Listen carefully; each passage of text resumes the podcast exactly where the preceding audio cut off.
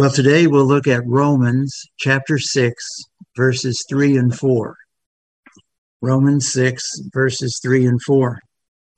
You know, we call our group United Prayer, and we rightly have had many good devotionals on prayer. Today, however, I'd like to look at this word united in united prayer. In what way are we united? Now, I submit to you that it's much more than simply meeting together at the same time via Zoom, and it's even much more than praying together. Our unity is um, discovered somewhat in Romans chapter 6, verses 3 and 4. And let's read it together. Know ye not that so many of us as were baptized into Jesus Christ were baptized into his death? Therefore we are buried with him by baptism into death, that like as Christ was raised up from the dead by the glory of the Father, even so we also should walk in newness of life. So these verses mention baptism. And in fact, I've entitled this little devotional, um, Baptism uh, Unites Us. The Greek word used is baptizo. It's used 65 times in the New Testament most often to refer to water baptism.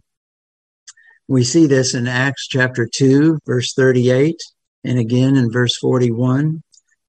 Peter said unto them, Repent and be baptized, that is, baptizo, every one of you, in the name of Jesus Christ, for the remission of sins, and ye shall receive the gift of the Holy Ghost. Then they that gladly received his word were baptized that is, baptizo. And the same day there were added unto them about 3,000 souls. So those 3,000 folks participated in water baptism that day. Now, the root of baptizo is another Greek word, which is bapto. Bapto means to dip. It appears three times in the New Testament. It's used at the Last Supper, for example, in John 13 26. Jesus answered, He it is to whom I shall give a sop when I have dipped it, that is, baptized it. And when he had dipped the sop, he gave it to Judas Iscariot, the son of Simon. It's used again in the story of the rich man and Lazarus in Luke 16 24.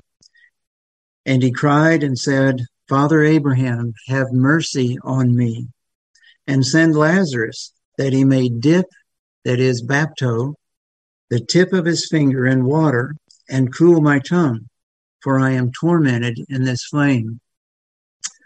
So we tend to let our understanding of water baptism in the New Testament to be influenced by this root word bapto, the notion of dipping in water.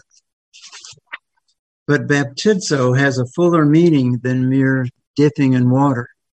When it's used of water baptism, it means not only the act of water baptism, but it also carries with it this other fuller meaning. And sometimes it's used in verses only with this other fuller meaning.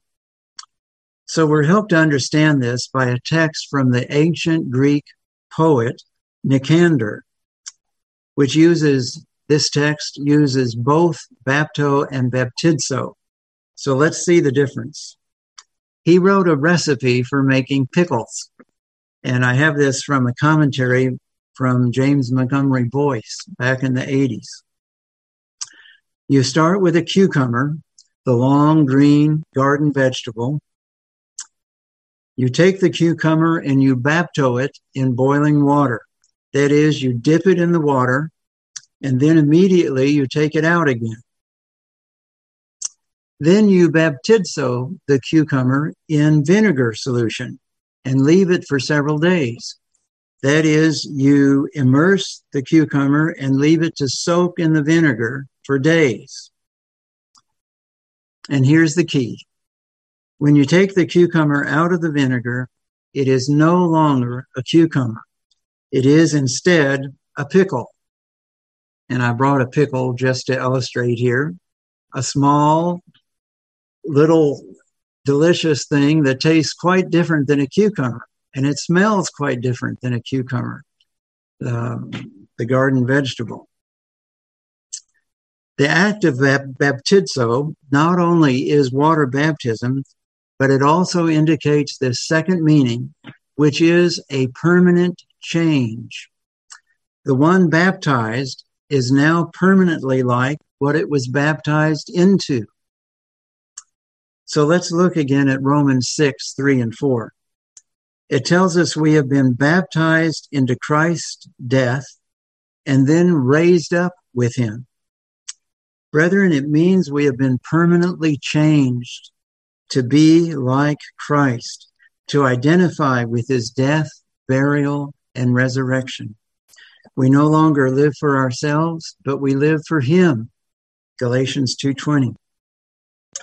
We see this in New Testament verses like Romans 6, 3, and 4, which have the primary second meaning of baptizo, which is the idea of identification with the one that we're baptized into. Listen to 1 Corinthians 12, 13. For by one Spirit we all are baptized into one body, whether we be Jews or Gentiles, whether we be bond or free, and have been all made to drink into one Spirit. This speaks not only of the act of water baptism, then, but of the fact that we have become identified with one another. We are so identified with Christ that we have been permanently changed to be like him. We are, in a very real sense, new creations. It is as if we had a new blood flowing through us, through our veins. It is as if we have a new DNA that we share together. And this DNA is different from all the other people on the face of the earth. So here's the key this change, this baptism, is made in every believer at the time that they are born again. And this is what unites us in this prayer call. We're no longer like the people of the world we indeed have a totally new identity that we share together. It makes us of the same family, truly brothers and sisters in Christ. We're united in purpose, in Christ likeness, in our hopes and desires. So when we pray today and always, let us remember that we are not lone wolves and we are not alone. We have been baptized together into the body of Christ in a most special, unique, and permanent way. Truly, this is united prayer. So may the Lord unite our hearts as we pray together in this truth today and always. Amen.